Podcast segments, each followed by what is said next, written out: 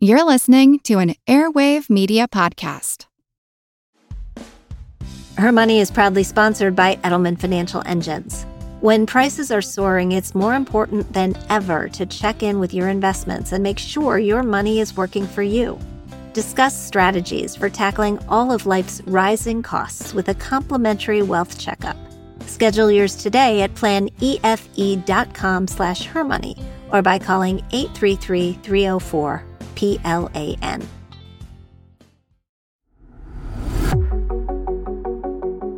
Hey, it's Motley Fool Money co host Dylan Lewis here. If you're listening to us, it's because you love following the stock market and learning about business stories. If you're looking to keep learning and unlocking your potential, then you should check out the Think Fast, Talk Smart podcast produced by our friends over at the Stanford Graduate School of Business. Think Fast, Talk Smart is the Webby Award winning best business podcast that's received nearly 43 million downloads and is the number one career podcast in 95 plus countries, so you know it's worth your time. Each week, host and Stanford lecturer Matt Abraham sits down with experts to discuss the best tips to hone and develop your communication skills, from making small talk that leaves a big impression, to keeping your nerves in check while speaking, to being more persuasive. Whether you're working on your elevator pitch or planning an important meeting, Strong communication skills are important in business and life in general. That's why you'll hear from pros like neuroscientist Andrew Huberman on how to manage speaking anxiety, as well as speechwriter, best-selling author, and friend of the fool Dan Pink on how to take risks in your communication, and psychologist Kelly McGonigal on how to harness nervous energy to fuel powerful presentations. All that and so much more available on the Think Fast, Talk Smart podcast. So what are you waiting for? Listen every Tuesday wherever you get your podcasts or on YouTube.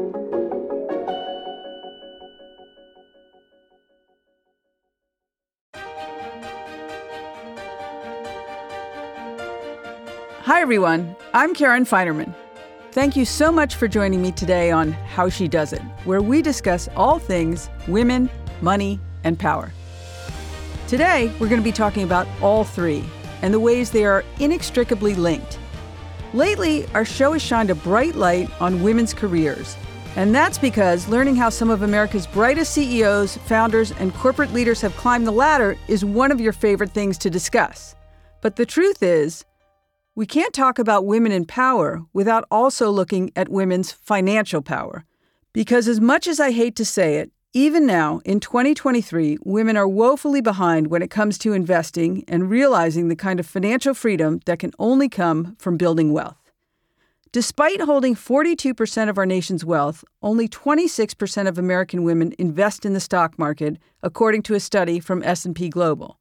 Yet we know that if women invested at the same rate as men, there would be an additional 3.22 trillion, yes, trillion, in global assets under management, according to data from BNY Mellon. In other words, when we talk about the economic power of women, we're really talking about the economic power of our entire nation. At the same time, with the great wealth transfer that's coming, wherein members of the greatest generation and baby boomers will pass on an estimated $84 trillion, we know that more than two thirds of that wealth will be held by women by the year 2030. In other words, we need more women investing more money as quickly as humanly possible. I am so thrilled to be joined today by an incredible woman who is working to make that very thing happen Gargi Pal Chaudhuri, head of iShares Investment Strategies Americas at BlackRock. Gargi has over two decades of experience in the financial services industry, and she leads a team focused on global thought leadership. In other words, she's delivering precisely the kind of insights that women need to make smarter, more informed investment decisions. Gargi is also, and I love this so much, a triathlete who has completed multiple marathons, ultra marathons, half Ironmans, and the New York Ironman. Gargi, welcome. Thank you so much for being here. Karen, thank you. It's great to be here. So let me just ask you first, tell me about being a triathlete. How did that happen? So I moved to the city right after 9 11. And one of the first marathons that I ever spectated was New York City in 2001 uh-huh. after 9 11. And if that doesn't inspire you to become a runner, I don't know what does. I had never been a runner before that. So I told myself, marathons for me, for sure you know, mm-hmm. seven or eight marathons later, few stress mm-hmm. fractures later, saw a bunch of my friends doing triathlons, and it just felt like a healthier lifestyle, a little bit more diversified. and I actually learned how to swim. You learned how to I swim. I learned how to swim. Wow. Before I, it was like a personal goal. I wanted to learn how to swim before I turned 30. So I did. And I did my first triathlon, which is an Olympic distance or shorter distance one, right before I turned 30, like a few weeks or a week before my 30th birthday. And then I'm goal oriented. So the next thing was okay, got to do the next thing. So I did an Ironman four years later. Wow. So I got to ask you, my sister is an Ironman also. She wanted me to ask you what happens when you hit the wall at 20 miles on the run? What do you tell yourself? Yeah, so there's food and family at the finish line. Bad. But honestly, a lot of the times when I hit the wall, I say a few things. First, I'm prepared for this. I have trained for months for this, so I can do it. So this is temporary, but I have got the training in me that'll get me to the finish line. So relying on the training, that's one. Also, a big part of the driving force for me to run, to do bike races is I mean, the privilege of it, right? We live in a country where I can go and run and I feel safe. The privilege of being able to, from just being physically able to do it, I think that's such a privilege. Not everyone has that. So, recognizing that a little bit, and I know that sometimes that's tough, mile 20, that's tough, but re reminding myself that I choose to be here. I choose to do this. This is a hobby. This is a mm-hmm. hobby. So that. And then I suppose lastly, just knowing that I've done this before and this too shall pass. Like this is dark and bad right now, but the training is there and this will pass and I'll be so happy at the finish line. Mm-hmm. So this is a good segue. You have the training and you know this too shall pass. Let's talk about your career in the financial services industry. You came to the financial services industry after you graduated in 2001. Is that right? But Yeah. you weren't always an investor yourself. Why was that? Yeah, so I graduated college in May 01. I started on uh, the Merrill Lynch trading desk and I traded bonds and I loved doing that. The, I definitely felt like the markets were for me because I was in it and I loved it. But investing my own money, I didn't think was for me. Why? And I've yeah, and I've spent a lot of time now looking back about that and wondering why I felt that way. And I think what I've realized is a couple of things. Number one, I'm an immigrant, if you can't tell from the accent. I grew up in India. I moved here when I was 18 to go to college. And I think when you're an immigrant, and obviously I'm generalizing massively here, but at least in my family, there was a lot of focus on saving. And I think that's true as I've spoken to many other friends with similar backgrounds. I think that tends to be the case. There's a huge amount of focus on saving, not so much on investing. So I think that was one, just the background, the cultural background. So just being cognizant of what were you taught growing up. And we were taught to save, but we weren't having conversations around the dining table around investment. So that's one. The second, I would say, is also around uh, representation. So I actually remember this. I remember my CFA book. I don't have a CFA, by the way, but I did try to study for it. and then I'm like, nope, mm. nope, don't need this. I remember my CFA book, and it had pictures of three white men on it. And I don't know if it still looks like that. I'm hoping that it doesn't. But I think there were so many subliminal messages everywhere that said, like, investments is not for someone that looks like me. And even if you look at TV back then, and obviously it looks very different now, thanks to some of the work that you've done and many of our other colleagues are doing and have done. But even if you looked at TV for the last 20 years, how many female investors did you see? So I think it's a lack of representation that I severely had back in those days. And some of it was cultural, some of it was background, like this focus on saving versus investments in terms of growing your wealth. It also seems to be sort of a, a woman's thing, I think. And mm. interestingly, according to research from BlackRock, more women than men put a higher priority on saving money Yeah. for retirement, whatever. So 71% of women keep their assets in cash compared to 60% of men. So why do you think we continually see that divide? For just the reasons you said, or is there something else?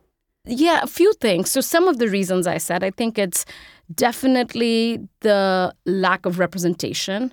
This idea that this might not be for me in a way that men perhaps don't feel the same because they have had that representation, whether it be on TV, whether it be on the covers of their CFA or their other books. Um, but it could also be a few other things, such as uh, women spending more time away from the workplace. Mm.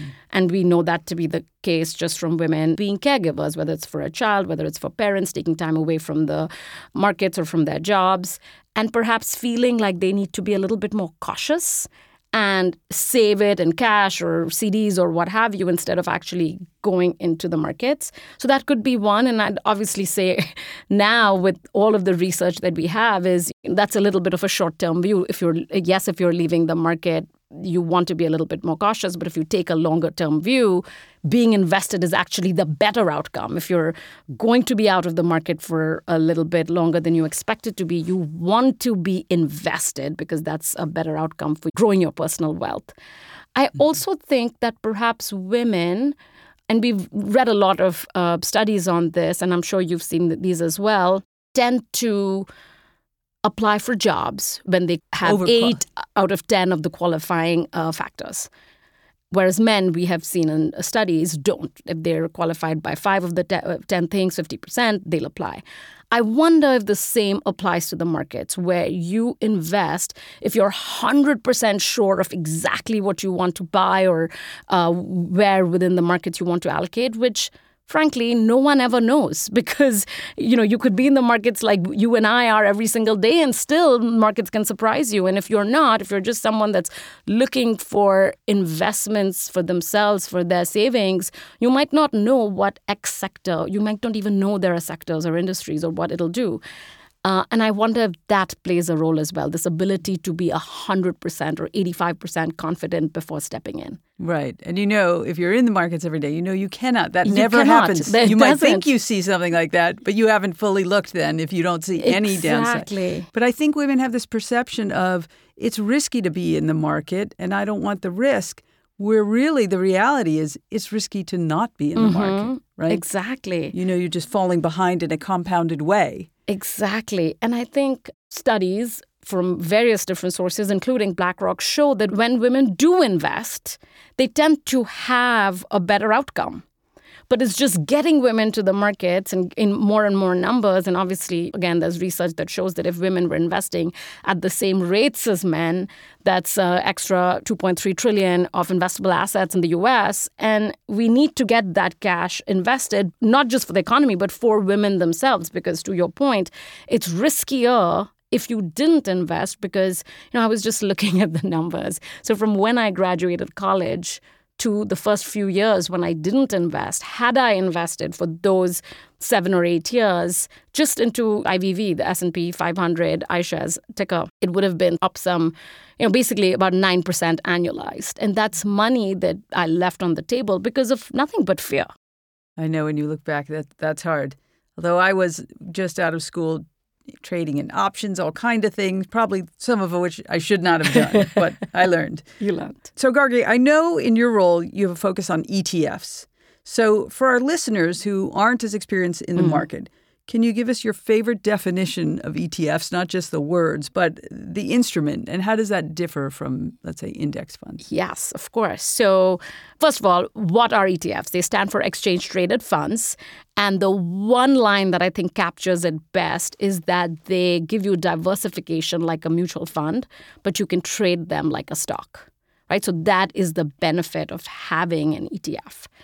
And then when I, you know, the question that you asked around how is this different from an index fund, that comes up a lot. So essentially, if you're any investor, you're making a few choices. The first choice you're making is do you want exposure to the whole market via an index? We talked about the S&P 500. Is that what you want? Or do you want to pay someone to actively pick stocks for you. If you're not the person that can do it for yourself, then do you want to pay an active manager? So, do you want that index or do you want active management? That's the first decision anyone has to make. And then the second question that comes after you've answered the first question is then do you want to do that in an ETF structure or in a mutual fund structure. So, the first question first, regardless of what your answer is, if you decide index fund, you can do it in an ETF. If you decide that you want active management, you can also do it in an ETF. So, that itself doesn't preclude you from one or the other. Then it comes to the second question is the wrapper, the style of the product that you want. And in this case, if you decide that you want to go with an ETF as your wrapper, once you've decided between index and active style of management, you know, why do you choose an ETF? And more and more, we're seeing investors moving into the ETF wrapper away from the mutual fund wrapper because they like the tax advantage and, frankly, the efficiency and the low cost benefits of it. And I think we're going to continue to see that move happen where people are choosing the ETF wrapper for tax efficiencies. So tell us what the tax efficiency is versus the mutual funds. Yes. It's a little complex. so there are a couple of advantages. I'll go into the tax efficiency in one second. But before that, too, there is the cost efficiency. So when you look and if you're just you know looking to invest let's say $100000 and we did the math of it if you're looking at the cost benefits that you may have ETFs tend to be lower cost than comparable mutual funds that are giving you access to that same index. And if you're paying, let's say, a 50 basis point fee versus a 1% or a 100 basis point fee, that can annualize compounded to about $20,000 of savings that you can have going to the lower cost option over 20 years. And I think keeping more of what you earn, I think, is a huge one. The second one, of course, is around the tax structure. ETFs are bought and sold rather than created or redeemed. And that is what gives it that tax advantage. You still end up paying a tax, but you can decide when you want to create a taxable event based on yourself, not based on when a mutual fund is paying or not paying a tax event. So I think it's the structure of the ETF and how the trading takes place inside of the ETF versus how it takes place inside of a mutual fund that makes one tax efficient versus the other, which isn't as tax efficient because much of the activity in an ETF happens with create and redeem as opposed to cash changing hands. You're not creating as many taxable opportunities. Mm-hmm. So each person has their own basis and they can trade exactly. around it as they will. Okay. All right, so let me switch away from the markets for a second. I want to talk about the murky waters of the economy right now. So I've heard from several of our listeners that they're worried about a recession that might be on the horizon. So I have to ask, what do you think is going to happen? So, coming into this year, many investors had thought that 2023 would bring about a recession.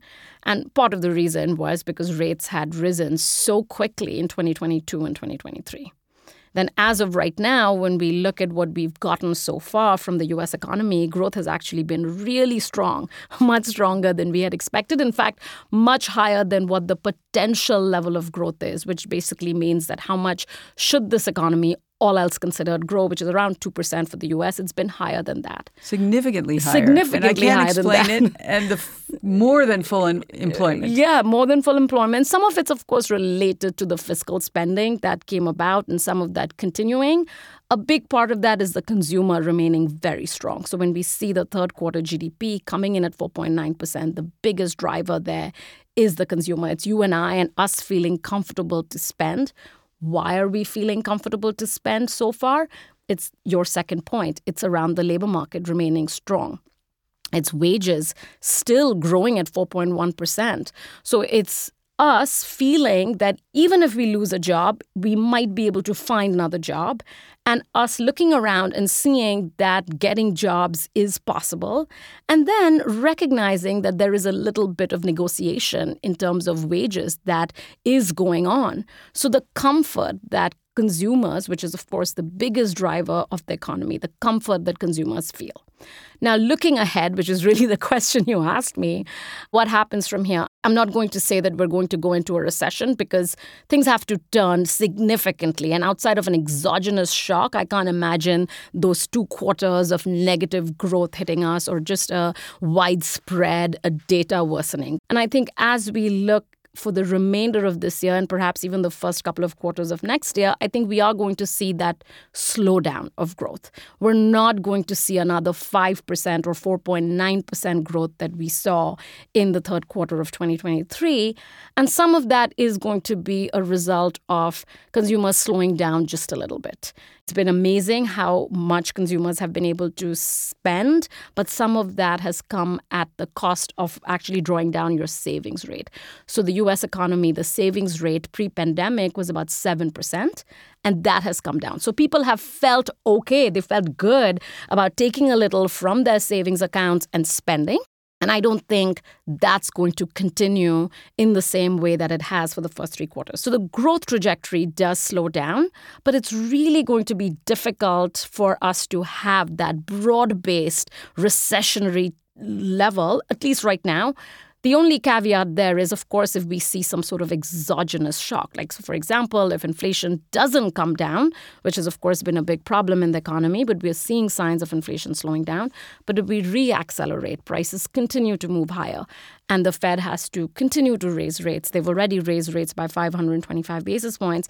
If they have to go to six, six and a half, that's a risk. And I think that's when we could see a recessionary future for the US economy. But right now, I think it's more of a slowdown mm-hmm. rather than a recession. And the consumer, while is going to slow down, will still feel comfortable spending for the first half of next year and job growth in the US economy will still remain robust. Now, it's not going to be as amazing as it is today. I think we can't continue to grow at these levels, but I think it's not going to go down to you know zero job growth. I think we're going to continue to see jobs uh, growing in the US economy. Mm-hmm. Okay. Gargi, we need to take a quick break. Her Money is proudly sponsored by Edelman Financial Engines. With the cost of everything on the rise, including healthcare, housing, college educations, and so much more, it's time to check in with your investments and make sure your money is working just as hard as you do. Because the best way to help make sure your money's there for you in retirement and whenever you need it most is to have a strategy for tackling all of life's rising costs. Visit planefe.com slash hermoney to schedule your complimentary wealth checkup today. Hey everybody, it's Jean. If you want to continue unlocking your potential, then you should also check out Think Fast, Talk Smart, produced by our friends at Stanford Graduate School of Business. Think Fast, Talk Smart is the Webby Award winning best business podcast that received nearly 50 million downloads. It's the number one career podcast in 95 countries, so you know it's worth your time. Each week, host and Stanford lecturer Matt Abraham sits down with experts to discuss the best tips to hone and develop your communication skills from making small talk that leaves a big impression to keeping your nerves in check while speaking to being more persuasive. Whether you're working on your elevator pitch or planning an important meeting, strong communication skills are critical to business. All that and so much more is available on Think Fast, Talk Smart. Listen every Tuesday wherever you get your podcasts or on YouTube. And we're back with Gargi Pal Chaudhuri from iShares. So I want to talk a little bit more about ETFs because it's a really interesting tool. And Jean Chatzky, who you know, and I teach an investing class, and we look at individual stocks, but we also look at iShares, various ETFs that give us a little more specificity when we want to have more exposure, let's say, to a sector. And I was curious if you are seeing young investors start to be interested more in ETFs and sort of differentiated ETFs. Yes, we certainly are seeing young investors especially post pandemic or during the pandemic, enter the market and have a lot of curiosity around investing. So we applaud that.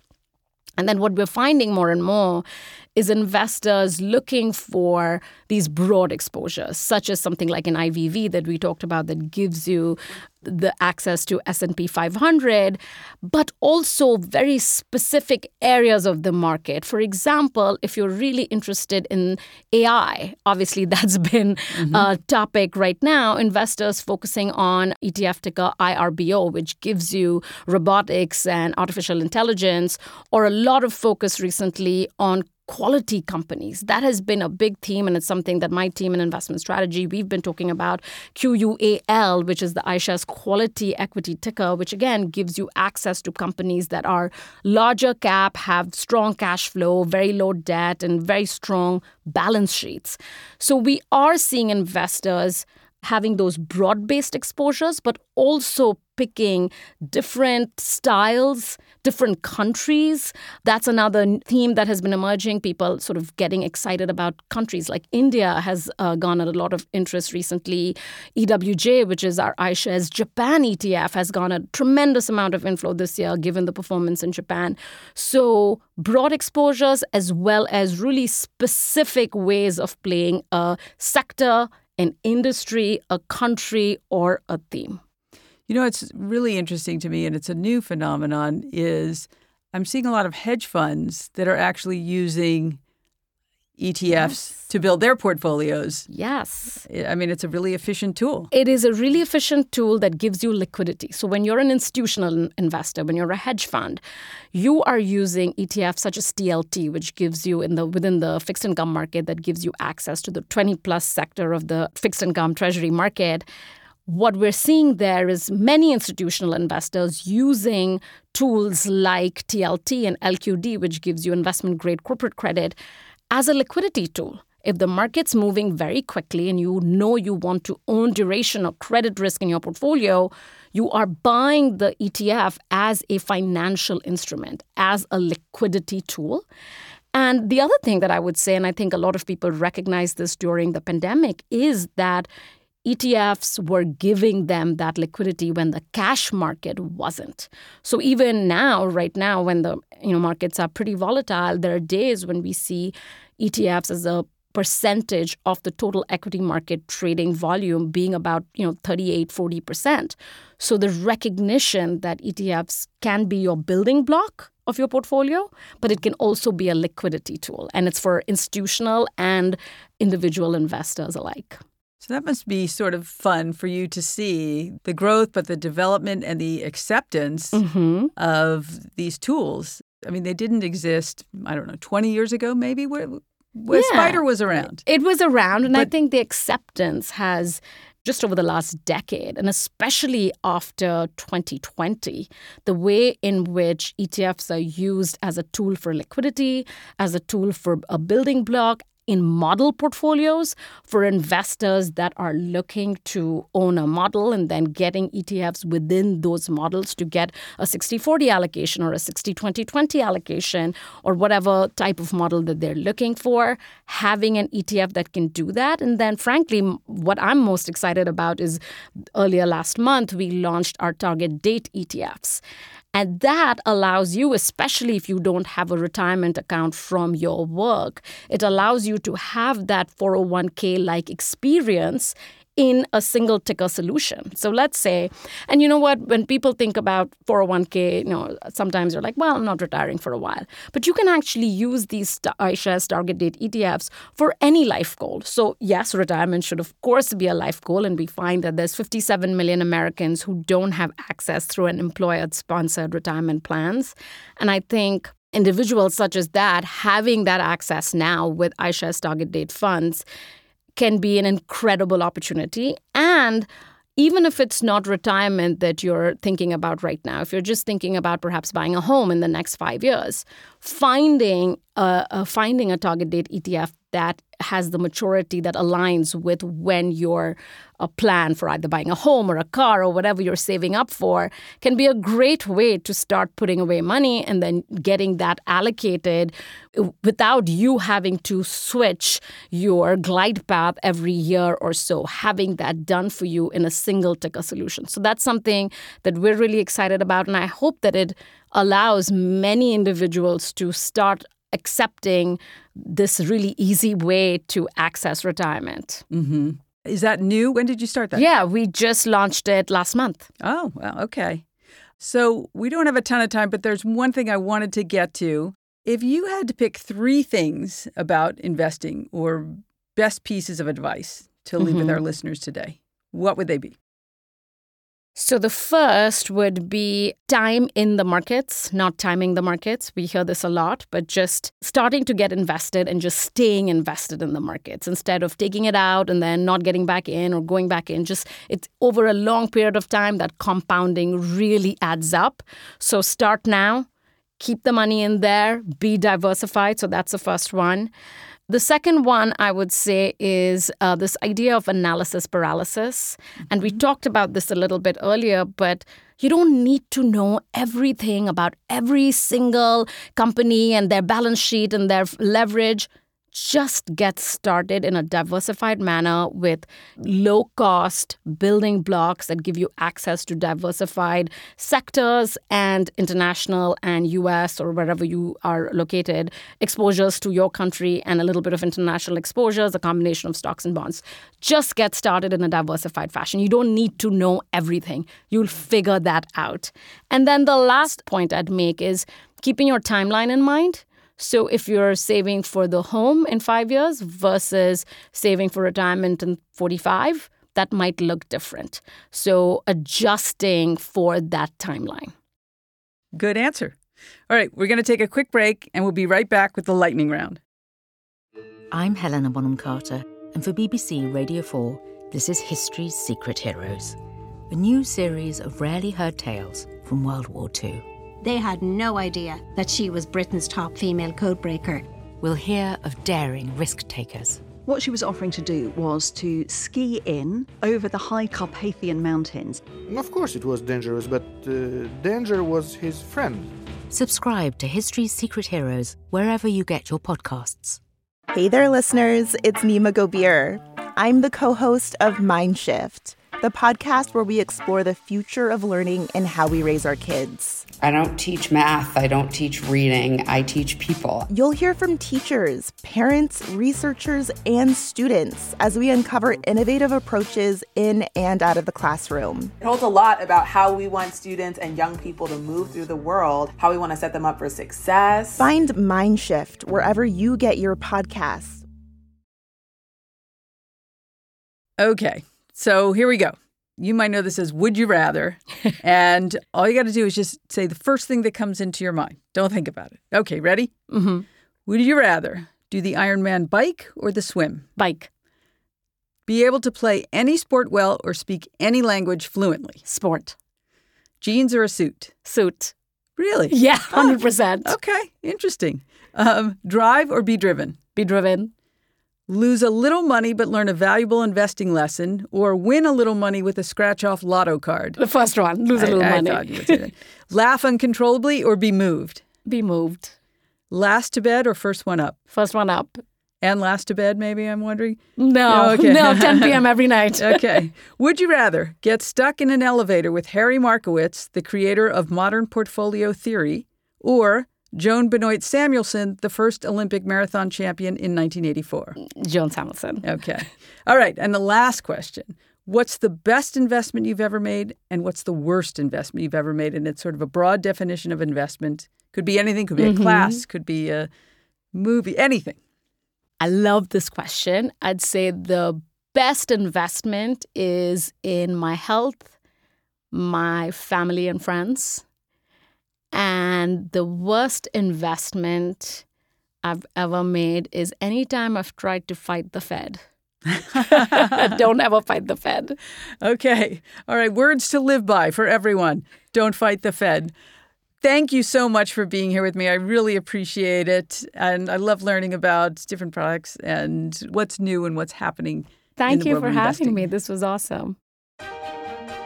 Thank you so much for joining me today on How She Does It. Thank you so much to Gargi Pal Chaudhuri for explaining the tools that are available to all investors. When you have a moment, please follow us on Apple Podcasts and subscribe to updates from the Her Money community at hermoney.com slash subscribe. Our producers are Catherine Tuggle and Haley Pascalides. with help from everyone at Her Money. This podcast is mixed and mastered out of CDM Sound Studios.